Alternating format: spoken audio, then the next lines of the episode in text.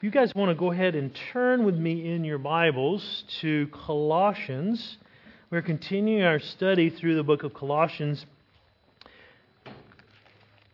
And it's been a good study so far. You know, we've seen uh, just a picture so far of, Christ, uh, excuse me, of Paul and his um, his prayer. Sorry, his uh, his thankfulness for these believers. Uh, we've seen about how they're faithful in Christ and in Colossae, they're located in two particular spheres a physical sphere, just like we all are. We're located in a, where we live. We're also in Christ. Our union with Christ is of tremendous importance for us. We'll be in union with Christ for all eternity. We've also looked at Colossians. We've we looked about how Paul is thankful for them, how uh, he's thankful for their faith and their continued growth in their faith of Christ Jesus. He's also thankful for their love for each other. And they, they live this life based on the hope that they have, right? That, that's something we've talked about in the past. We're going to be looking at Colossians chapter 1, verses 9 through, oh yeah, thank you, 9 through uh, 14 this morning. Um, so the question I, I, I want to ask all of you guys as you're thinking about uh, just your daily lives is do you pray? Right? Do you pray? And I'm not talking about, Lord, bless this food as we're getting ready to eat. I'm talking about real, regular, responsive prayer to God. It's, it's interesting. Um, I'm a student of history, and I was reading uh, Mary, Queen of Scots, has a great comment that she made about John Knox, and she says that I fear John Knox's prayers more than all the armies of my enemies. Will, would somebody say that about you and your prayer life? I had the privilege of knowing a great man of prayer in seminary. His name was Dr. James Rosscup or Jim Rosscup. And during my uh, time in seminary, my wife was the receptionist in the seminary office, so I was up in the offices a lot. And one of those particular times, I was up there waiting for my wife. Dr. Rosscup uh, comes up the stairs, walks in the office, and he just says, "You know, how are you guys doing?" And and he says, "Well, you know, how can I how can I pray for you?" And I said, well, you know, I could use some prayer in regards to our finances. Uh, you know, the stories about seminary students being poor is true. You know, we're, we're, we, uh, we, we sacrificed a lot to go through seminary, and we were struggling a bit financially. And I asked, uh, I asked, I said, well, you know, if you can pray for us in that area, we'd really appreciate it. And he said, all right, I will. And then time went on, and about uh, three months later, I, I, passed by Dr. Rosscup in one of the hallways, and he kind of stopped me and he said, he said, Chad, how are your finances? I, you know, I've been praying for you every day about your finances. And I, I just looked at him and I was stunned because I don't know if I've been praying every day about my finances, you know, in that particular area. It was just, just the, the picture of a godly man he would make a note in his in his notebook, and he had a huge notebook, and he would he would make time to pray for people, especially if he asked you, could he pray for you? He was going to pray for you. And I just thought, what a great picture of prayer, and what a great example for me. It really it really humbled me, and it really uh, Lord used it greatly to kind of change my thoughts about prayer. Uh, about keeping a notebook and praying for people regularly and just spending time on my knees before the Lord. Um, so I ask you the question again do you pray? Do you pray regularly? Do you pray for just your own family and friends? Do you pray for people that you, you don't even know very well? Because what we're going to be looking at this morning is we're going to be looking at Paul's prayer for believers he didn't really know. He'd never met them. He'd only heard about them through Epaphras. And so I've titled this sermon this morning, How to Pray for Someone That You Don't Know. Right? We hear times of uh, visiting missionaries, and they come and they say, Hey, please pray, pray for us. We meet other believers in other churches or across the world. We hear of situations, and well, how can we pray for those believers when we don't even really know specifically what's going on in their lives? One of the things that uh, I did when I started candidating here at, at New Community Church and started praying about you know, coming here, is this the Lord's will, as I started praying for you guys. And I started praying specifically this prayer in Colossians because I didn't know you, right? I, did, I didn't know, you know, any of you, right? I didn't know your needs. I didn't know anything that I could pray specifically about. But I prayed this prayer for you. And my, my prayer for you, and I, my hope for you, is as we get through this sermon, as we go through this lesson in this particular text, is that you will have some principles that you can use to pray for people that you don't know. And like any prayer, when we pray to God, it filters through our own hearts first. Right? If you're praying for someone in a particular area, you can't help but thinking about yourself first. And so, uh, my prayer is, and, and this is Paul's spe- specific um, example and a specific um, goal in mind as well, is as he has written down this prayer, that these believers would understand not only what they should be praying for others, but they should really interact with this in, in their own uh, hearts. So, where are we looking at this morning? We're going to look at two points. We're going to be looking at know, Paul's prayer for them. He prays that they would know God's will and how it applies to their life, and they would live in a way that pleases the Lord. Two things. So let's go ahead and look at the text, and then we'll dig into it this morning. Verse 9 of chapter 1 of Colossians. For this reason also, since the day we have heard of it, we have not ceased to pray for you and ask that you may be filled with the knowledge of His will and all spiritual wisdom and understanding, so that you would walk in a manner pleasing, oh, sorry, excuse me, walk in a manner worthy of the Lord, to please Him in all respects, bearing fruit in every good work and increasing in the knowledge of God strengthened with all power according to his glorious might for the attaining of all steadfastness and patience, joyously giving thanks to the Father who has qualified us to share in the inheritance of the saints in light. For he rescued us from the domain of darkness and transferred us to the kingdom of his beloved Son, in whom we have redemption, the forgiveness of sins. So, the, the first point this morning that Paul makes is he said he wants these believers to know God's will and how it applies to their life. Look down in verse 9. He said, For this reason, since the day we have heard of it, and he's heard of it through Epaphras, we have not ceased to pray for you and ask that you be filled with the knowledge of his will and all spiritual wisdom and understanding. Now, before we dig into the content, I want you just to point out really quick, I want you to see that Paul prayed what? He prayed in an unceasing way. The word here in the Greek is absolutely not ceasing. In other words, he had a regular time of prayer for these believers. Now, think about this Paul was under house arrest. Right? It wasn't the, the prison in the dungeon. He was able to receive visitors, and he received Epaphras. He heard of this particular church. Paul made a regular pattern of his life to pray for these believers. Now, Paul had a lot going on, right? There was many churches he could have been praying for, but he made it a point of praying for these believers. You could just imagine, you know, what is Paul doing for all that time in prison, all that time in house arrest? Well, he's writing, meeting people, and he's praying. Now, it would be great to see when we get to heaven just how many hours of every day that the Apostle Paul dedicated to praying for the churches that he was concerned about. And he says he didn't cease, that he and Timothy had a regular prayer life. It doesn't mean they prayed every minute of every day. The idea is a, a regular, continual prayer. Right?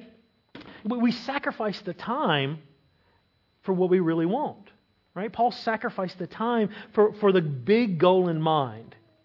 Right? You think about going on holiday. Right? We, we all like to go on holidays, and the, the bigger the better. Well, what do we sacrifice for that holiday? Right? We work harder. A lot of times we'll sacrifice time. We sacrifice maybe that daily cup of cup of coffee or tea, you know, from the from the local shop. We'll sacrifice uh, we'll, we'll sacrifice our energy, right? Because we want to go on this holiday. Right? We have this big goal in mind, and we, we're working towards that big goal, and we'll sacrifice for what we want. Right? I knew a guy uh, every day or every Sunday afternoon he would spend from about one o'clock p.m. to about six o'clock p.m. That was his time of watching gridiron, watching footy, right? He loved to do it, and he would sacrifice his time for what he wanted to do. So, really, the application for us is: is do we sacrifice our time for regular interaction with God not only bringing our own desires to God and asking God for help personally, but, but do we pray for others?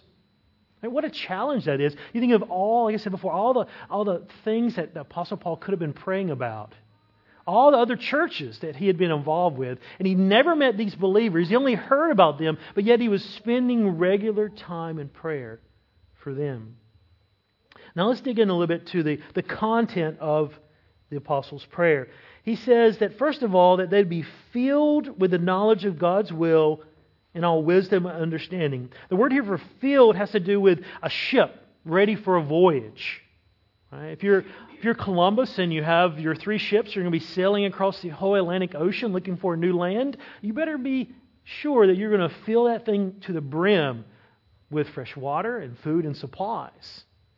Histor- historians uh, actually tell us that he was actually starving by the time they hit the West Indies. That if they hadn't hit the West Indies, they wouldn't have made it. They were already starving by that time. But you better be sure that that ship is going to be filled to the brim.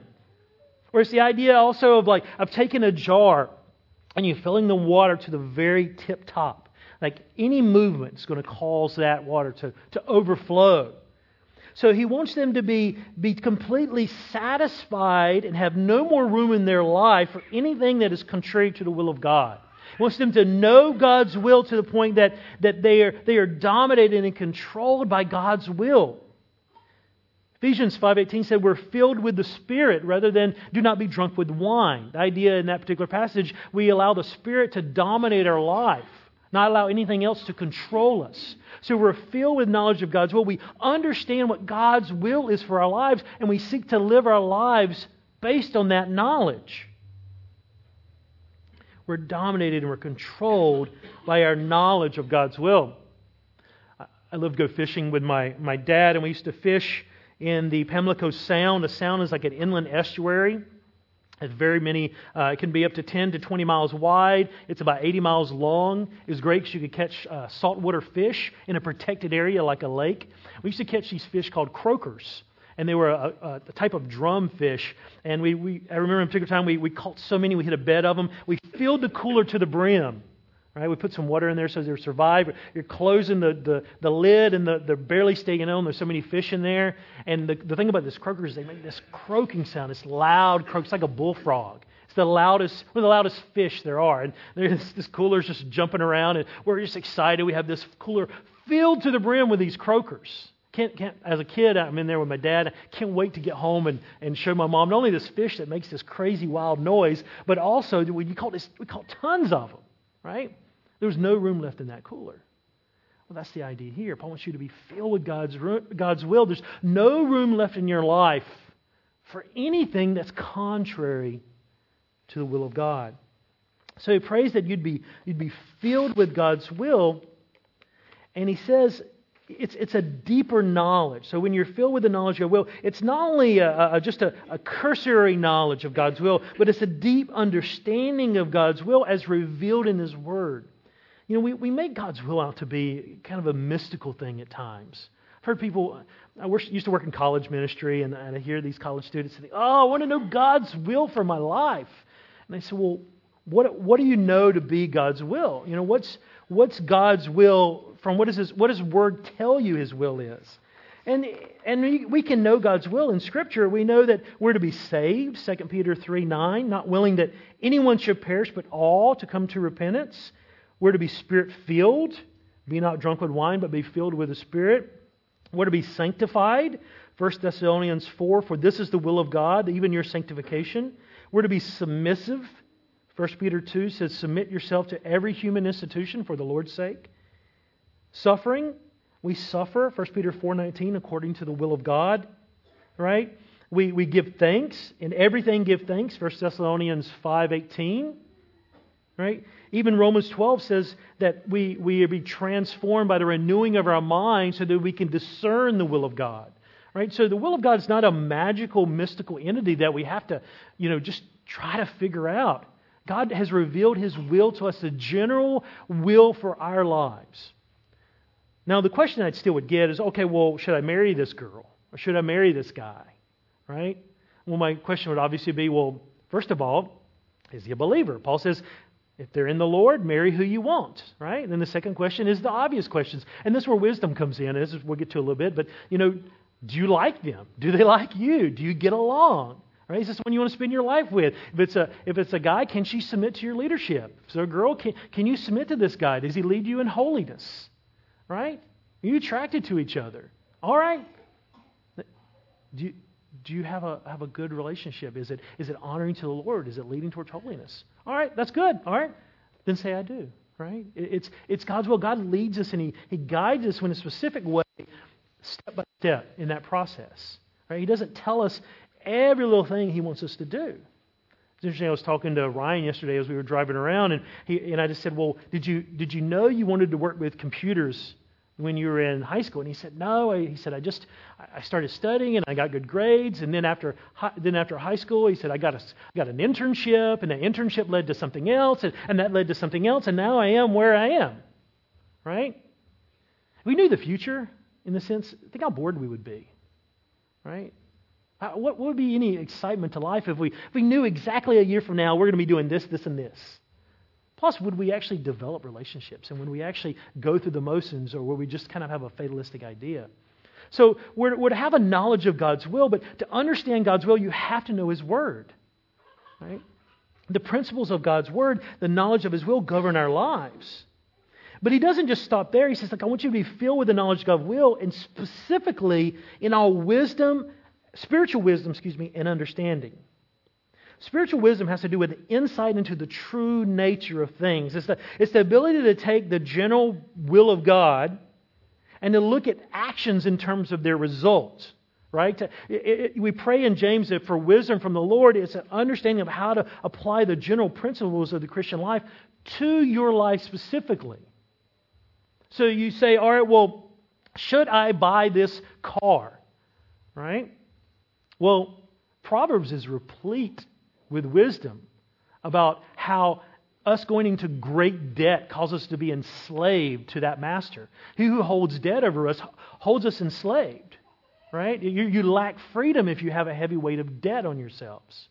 You know, Proverbs talks about uh, how we should. Um, we should use financial wisdom in our lives when it comes to not only debt, but it comes on to denying ourselves. Do, are we, if we're going to buy his car, do, is it something that we can afford? Are we, are we just going after our own desires? Are we mortgaging everything we, we could possibly have now and even what we have in the future for something that we just are so desirous of, so lusting after? And so those are taking the general will of God. Well, we, general will is we to be sanctified, right? We're to love God above everything else. Well, then we start saying, all right, well, how do I apply that general will to my life? That's wisdom, right?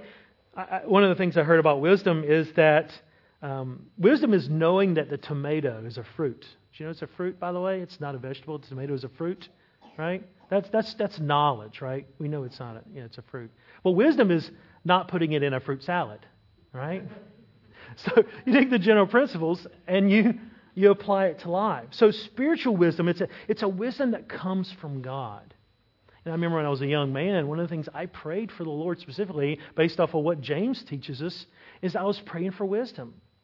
You know, when we when we grow a lot um, really quick, we tend to become prideful, and we lack the wisdom in how to treat people. We lack the wisdom how to how to live our lives. And so I prayed that God would grant me wisdom. And, and God in His grace did. How did I how do I interact with people in a wise way? Under, under the umbrella of God's will. And that's where your interaction comes, right? Comes, interaction comes with the Lord. Interaction comes with other people as you, as you study the Word of God. So you have God's, God's will for your life, that you'd be sanctified, to be more like Christ. And then you have the, the, the, the application of those principles, right? Well, then he only continues from there. He says, Look, not only do I want you to have knowledge of God's will and wisdom, but he wants you to have understanding. So, understanding is discernment in specific situations. So, if you can imagine an upside down pyramid, right? So, you have God's will, then you have wisdom. How do you, how do you live your life based on God's will? And then you have the discernment, the, the spiritual understanding to apply it to very specific situations. Right? The idea for understanding is like two rivers coming together. Right? Right? You have kind of knowledge and wisdom coming together in understanding. It's, it's discernment in those specific situations. It goes back to like, should I buy this car? Should I, should I marry this girl or marry this guy? It's taking the, the general will. It, uh, God wants me to sanct, be sanctified. Christ wants me sanctified to be like Him. We know that's God's will, right? Okay, well, the, the scriptures say, well, this person should be a believer. Well, then I'm, I'm looking at wisdom You know, you look Proverbs 31 woman. Well, that's that was written, by the way, that was written to a man, Proverbs 31, not to a lady. It's biblical principles for a guy looking for uh, the mom for his son to look for a wife. So we take those principles and say, all right, well, this is this is the ideal of a, of a godly woman. Well, you see, and then you say, all right, well, that's the ideal, that's the wisdom. So, so how does that apply to my specific situation? Well, does does the lady I'm thinking about marrying, right? Does, does she match up in this area? Right? Or, or ladies, the, the guy, is, is he, a, is he this a spiritual leader? Right? The qualifications for elders are to be imitated by other godly men in the church. These are the qualifications for elders and deacons. Right? We're to be examples. You want to know if a guy's godly? Look at those qualifications for an elder and a deacon. Right? So, so you take the, the general will and you, you're bringing it down to your own life in a very specific situation, right? So, what a prayer, right? When you're praying for someone, when Paul's praying for these believers, and he says, "Look, I want you to know the to to, to know the knowledge of God's will."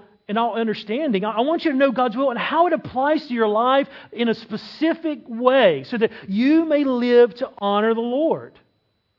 Right? so when you're praying for other people, that's a prayer you can pray for them.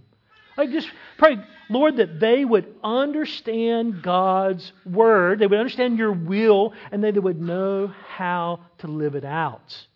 Right? And that goes to Paul's second point in just a second. Because knowledge on its own will always puff you up. We will always become prideful. Right? I think about my early years in, in Bible college. I think I've relayed this to you before. You know, that we used to call those guys that. Um, they, they lacked wisdom and they lacked some sense, and they would just launch into people. And we called them bazookas. You know, they would just load the bazooka and just fire, and they would just blow people away, not caring who or what they destroyed. We used to call those guys bazookas. And we and and my buddy and I kind of we, we kind of coined that term because we we knew we were like that at one time. It was only by God's grace, you know, through through learning humility and learning wisdom that we realized, you know what, we, we're being bazookas. We're just blowing people away without any thought about who they are and, and any care for them individually. Right? Truth on its own, just without love, is just pride. Right? So that's what we can pray for believers. They would know God's will and how it applies to our lives, or how it applies to their lives. So you can see how this filters through your own self. As Paul has said, look, I'm praying for this for you. He's, he's thinking about his own life. And then these believers, they're reading this, and you can tell that, well, God's, he's praying for this for me. Well, then I need to live a life that honors the Lord. And that brings us to the second point. Second point is the rest of this whole section is verses 10 through 14. He first of all, and he says, look, he says, I want you to be to understand God's will and how it applies to your life, so that verse 10 that you would walk in a manner worthy of the Lord to please him in all respects. Now we've talked about walking worthy before when we talked about Ephesians 4. It's kind of the same idea of your daily conduct should give equal weight to the fact that you've been saved. All the work that Christ has done in your life, your life should equal that. Now, obviously, we know that's not possible, and, that, and that's the idea. Christ has done so much for us that our lives can never make up for that. Our lives can never equal his sacrifice. Right? Doesn't mean we don't try. In other words, we live a life to please him based on the fact of what he's done. We can never bring those scales into balance, right? But the idea is that we still try. We still live a life to please him. And he goes even further, He said, not only do you walk worthy of the Lord, and the Lord's the standard by which that, that life, that conduct is measured, but we do it in a, with an attitude that is willing to do anything. Right? The, the word here in Greek for pleasing Him has to do with a, a person that is uh, subservient to a benefactor, and they'll do anything in their power to please that person. So we're doing anything in our lives to please our Lord. So for us, when when we live our lives, do we, do we appreciate the great sacrifice of Christ? Is our life worthy of Christ? Do we, do we take the knowledge that we've gained of God's will and do we live our lives in, in honor of Him, to try to please Him? Right? We don't want to stand before Him when Christ looks at our life at the bema judgment seat and be ashamed for how we lived as a believer. Right? Now, when we, when we go stand before the Lord, we're not, we're not being judged from a standpoint of, all right, you're a believer or you're not a believer. You're either hell or heaven, but there's a reward for us.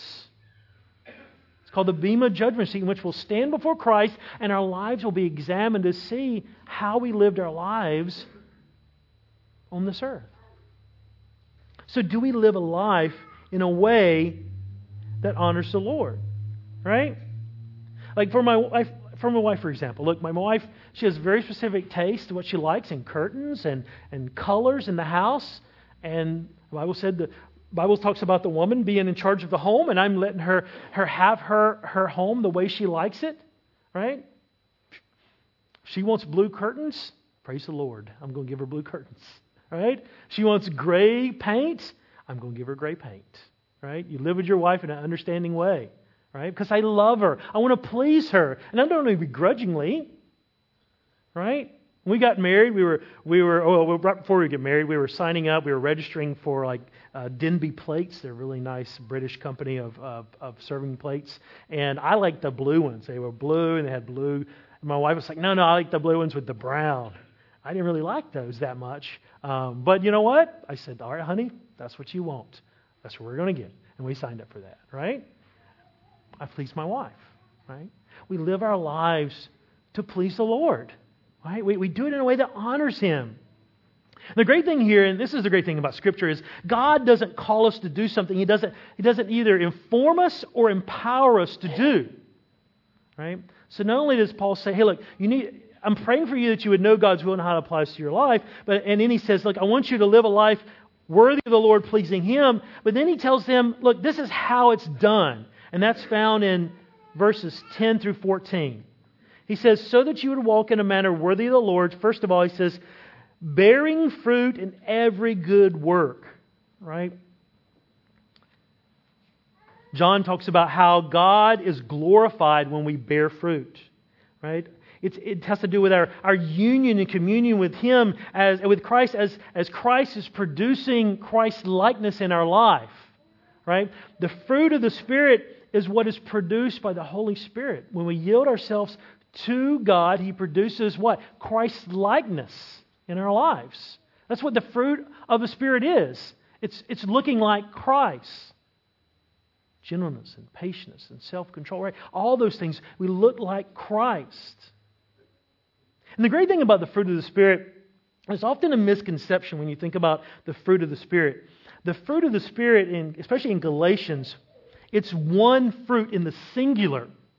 Right? I've had somebody say to me one time, "Oh, well, you know, I'm pretty gentle, but Lord isn't really working on me on patience right now.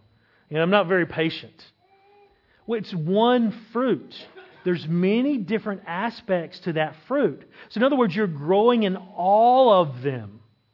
Right? It's not that God says, all right, Peter, today we're going to work on patience. Tomorrow is going to be gentleness.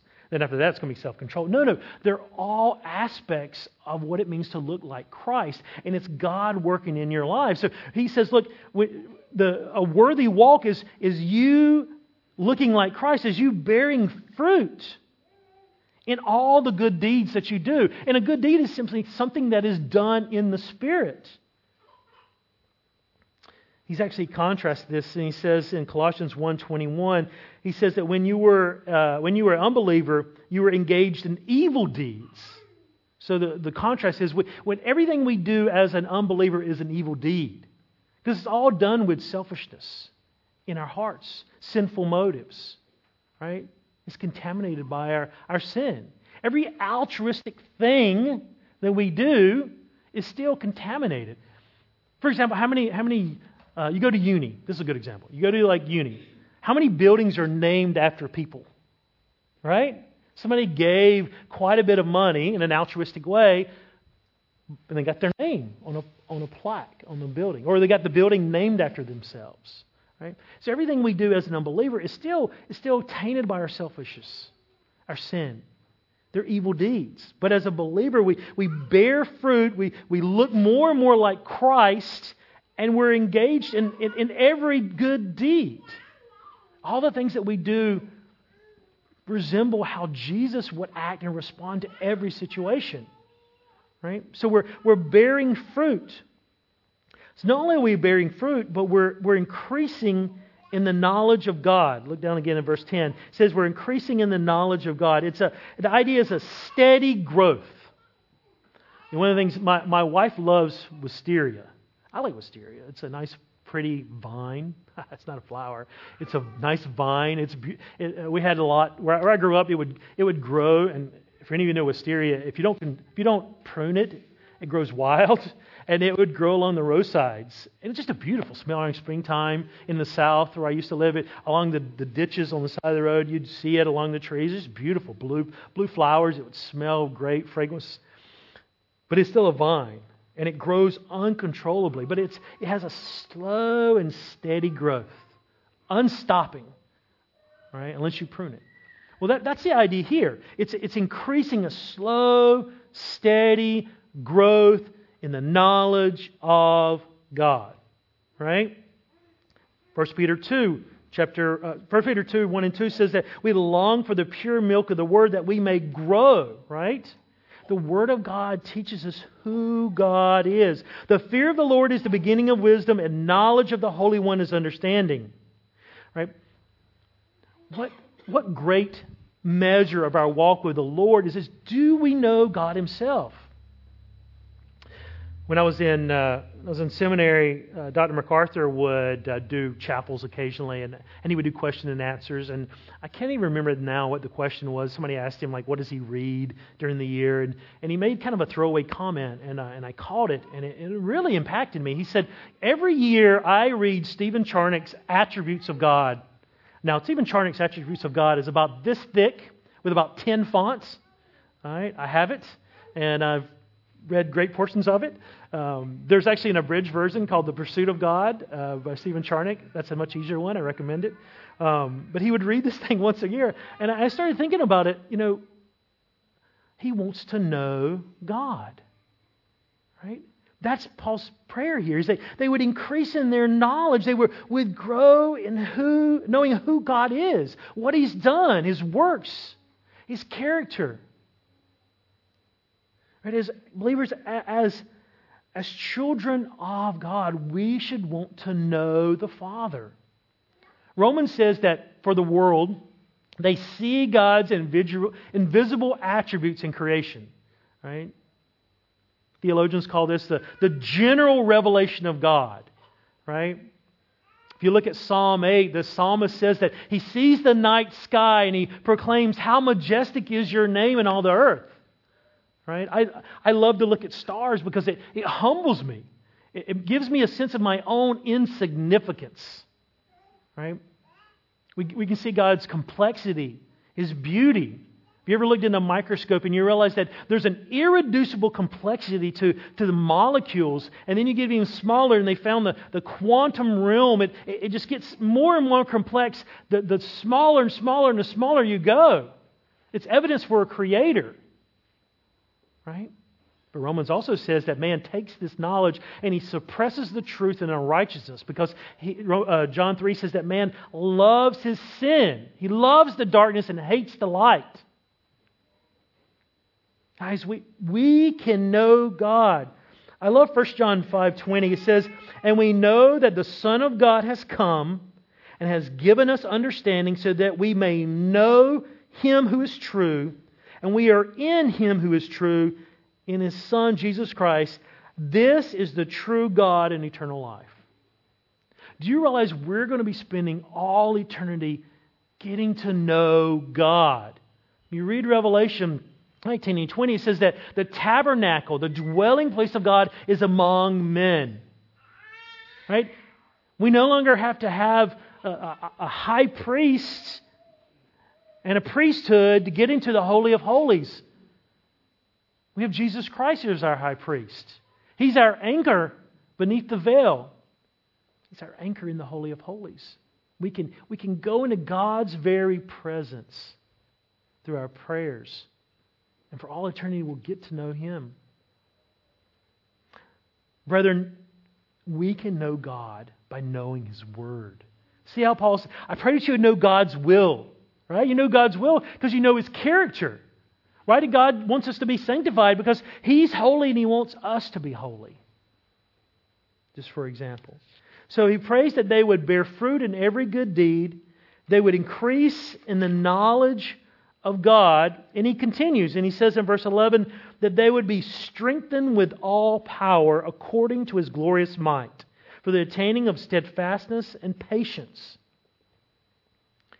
So the next mark or the next way that you can demonstrate you're living a worthy walk is you be, you're being strengthened. And by, by the way, all these are, these are passive. They're being done, done to you. So the idea is you're, you're spirit empowered. I love the way this reads in the Greek. You could say it like this. You could be empowered with all power or strengthened with all strength. It's the same word repeated twice. Okay? So the idea is that you have everything you need to do what God requires because He is giving you the power to do it. Right? I used to watch the original Star Trek come home from school, turn it on TV. Now, I didn't watch it live. It came in 1966. I'm not that old. It's reruns. I watched it on TV. Right? Get home from school, cut it on, come on at 5 o'clock. And you never forget, you know, Captain Kirk would be on the bridge and, Scotty, I need more power. Captain, I, have given her all she's got. Sorry, that's my best Scottish accent. He's given her all she's got, Captain. Right? I'll never forget that. Guys, you've been given all that you need. There's no more power. You don't have to pray for more power. You have it. You have the indwelt Holy Spirit. He gives you all the power and strength that you need. So God is not going to require you to do something that He's not going to give you the strength and the power to accomplish.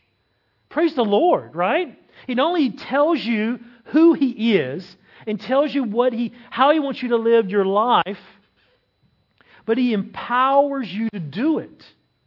Right? You can say no to sin. You can say no to the lust of the eyes, the lust of the flesh, and the pride of life when I was teaching college ministry or student ministry, or I was in student ministry, excuse me, and Jordan can relate to this. Um, one of the things that parents would ask me, or people would ask me, well, well, don't we have to tailor our message to these young people? Now, in some sense, we do. We tailor our application to them. But young people, young adults, struggle with the same thing that adults struggle with the lust of the eyes, the lust of the flesh, and the boastful pride of life. John 1 2. Right? Now, how that, how that bears out in their life is different, right, than adults. They want certain things, but we want certain things. Right? Lust of the eyes. Right? Pride is born out a little different. So the same, same issue for them is the same issue for adults. Right? So God informs us of His will. He empowers us to do it. We're strengthened with all power according to His glorious might. Right? Uh, Psalm 93 The Lord on high is mighty. Psalm 8 How majestic is your name in all the earth. Guys, the, ladies and gentlemen, the, the, the mark of a worthy walk is a life empowered by God Himself. You have access to unlimited power. God reigns in you. You can obey. You're not stuck like the unbeliever who can't say no to sin. They will always sin. Always. They may not choose the, the worst case scenario, like that's depravity. They may not choose the worst thing, but they will always choose sin because they want it. They love it. John 3 says they, they hate the light because they love their sin, they love the darkness. But he says, I pray you should be strengthened. And he, very specifically, you're strengthened to attain steadfastness and patience. Now, steadfastness is endurance under difficult circumstances. So God gives us the ability to obey and glorify Him when things are tough, situations are tough, trouble at work, finances. Circumstances He sovereignly allowed in your life, He then empowers you to be able to endure those things. Right? For these believers in Colossae, they, they were enduring a, a syncretic society in, that said everything goes, and everybody was combining different types of religious activity. They had to endure and remain steadfast in the, in the face of false teachers coming in the church. He said, God empowers us. Paul's prayer is that you be strengthened with all power so that you endure. And then patience is long suffering. I love the, the King James, the long suffering word for people in the face of injuries and slander. Think about guys this way and ladies this way. The early church, all the persecutions that they faced, right? Families torn apart, husbands and wives having to watch their spouses or their kids killed before them. Martyrs that we don't even know their names that we'll meet in heaven. Atrocities they had to endure, the slanders. God gave them grace and strength to be able to bear up and endure those trials, those circumstances, and those hard people for His glory and their ultimate good. Right? So we're strengthened with all power. Right? Strengthened, and it's interesting, he said, where we have all power, right?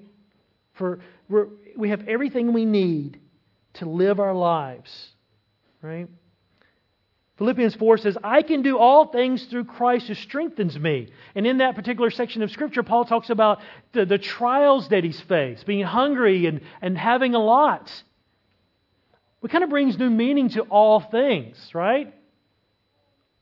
I can go through tough times, I can go through joyous times because Christ gives us the strength to persevere in circumstances and persevere with hard people. So, Paul has said, Look, I want you to know God's will and how that applies to your life. I want you to live a life pleasing the Lord, and here's how I want you to do it. I want you to bear fruit in every good deed. I want you to increase in the knowledge of God. I want you to be strengthened with all power. And I want you to what? I want you to give thanks to the Father with joy. Verse 11, joyously giving thanks to the Father who has qualified us to share in the inheritance of the saints in light. For he rescued us from the domain of darkness and he transferred us to the kingdom of his beloved Son, in whom we have redemption, the forgiveness of sins. So he has this, this we're to have this continual attitude of thankfulness. By the way, when we talk about thankfulness, we need to, we need to clarify thankfulness in, especially in the Psalms. Read over and over about the psalmist, and he says, I give thanks to you. It's a public acknowledgement and praise of God right? It's not, it's not just a personal, Lord, thank you.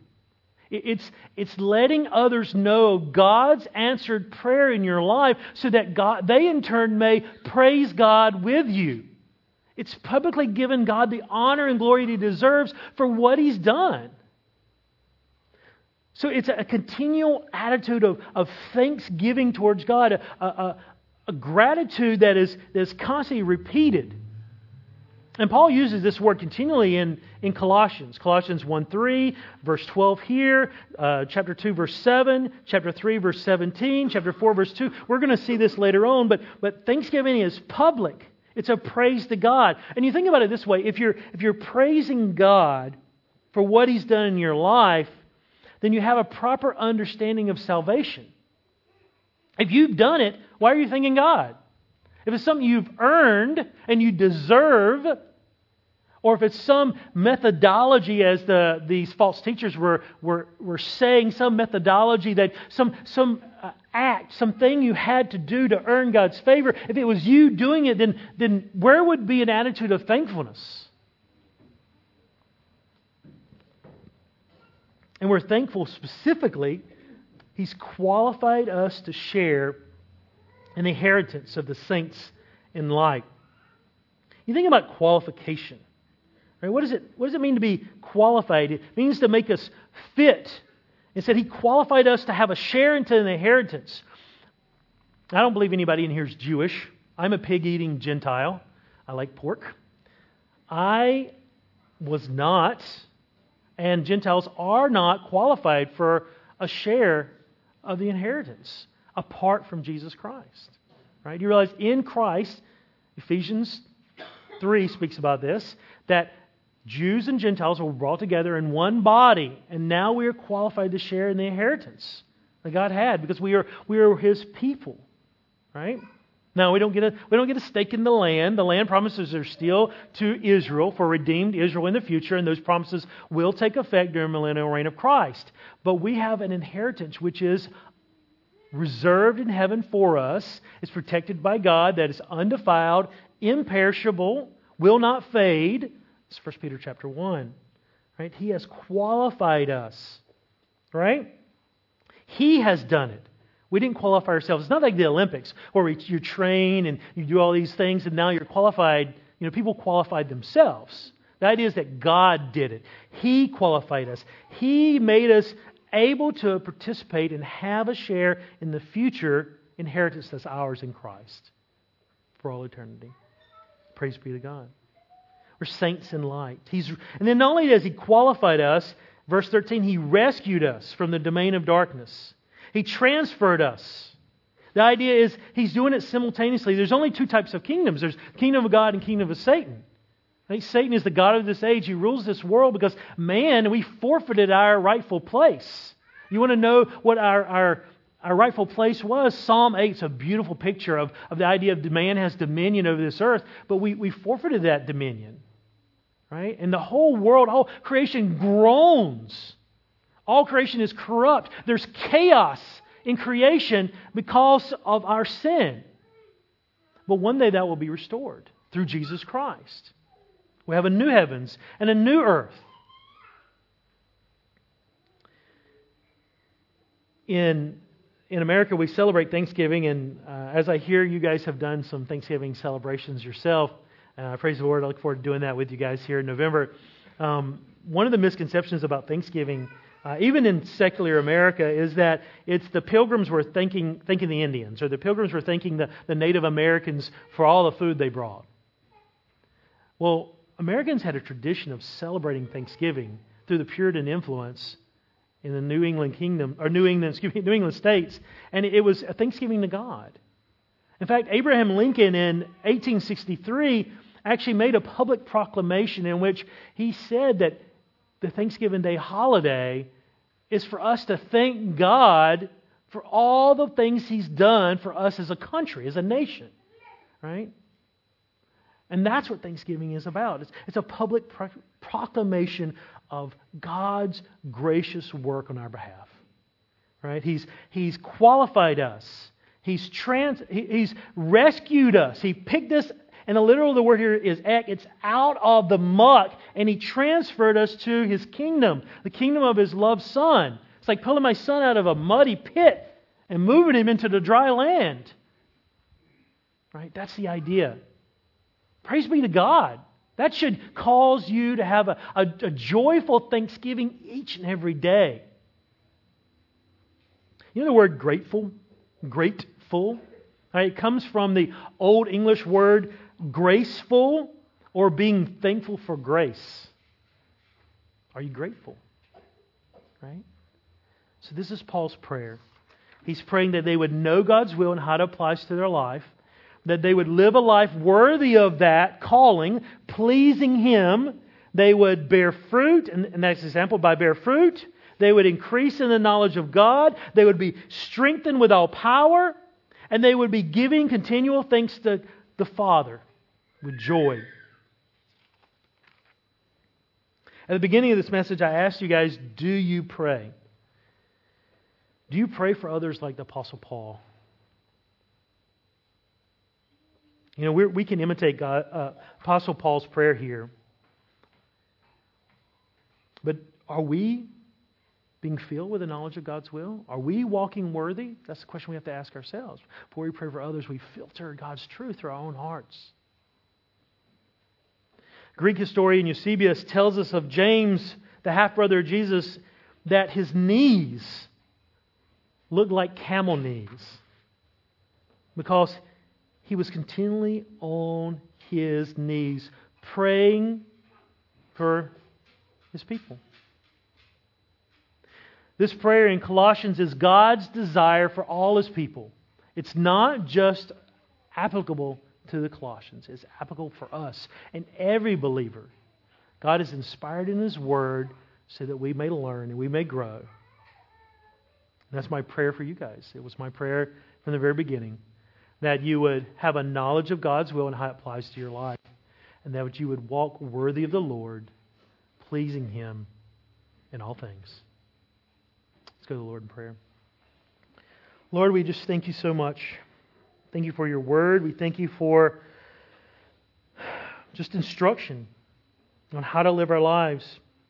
Thank you for Paul's prayer for these believers and just the application that we can make and for our own lives and how we can pray for others that we don't know. Lord, help us to grow in the knowledge of your will. Help us to grow in our knowledge of who you are and what you've done to give you the glory that you deserve, to live a life worthy of our Lord and his sacrifice, trying to please him in all things. Lord, I pray that we would bear fruit, that we would increase in our knowledge of you, that we'd be strengthened with power, that we would give thanks. Lord, how gracious you are to us. And we give you thanks now through the Son, Jesus Christ. Amen.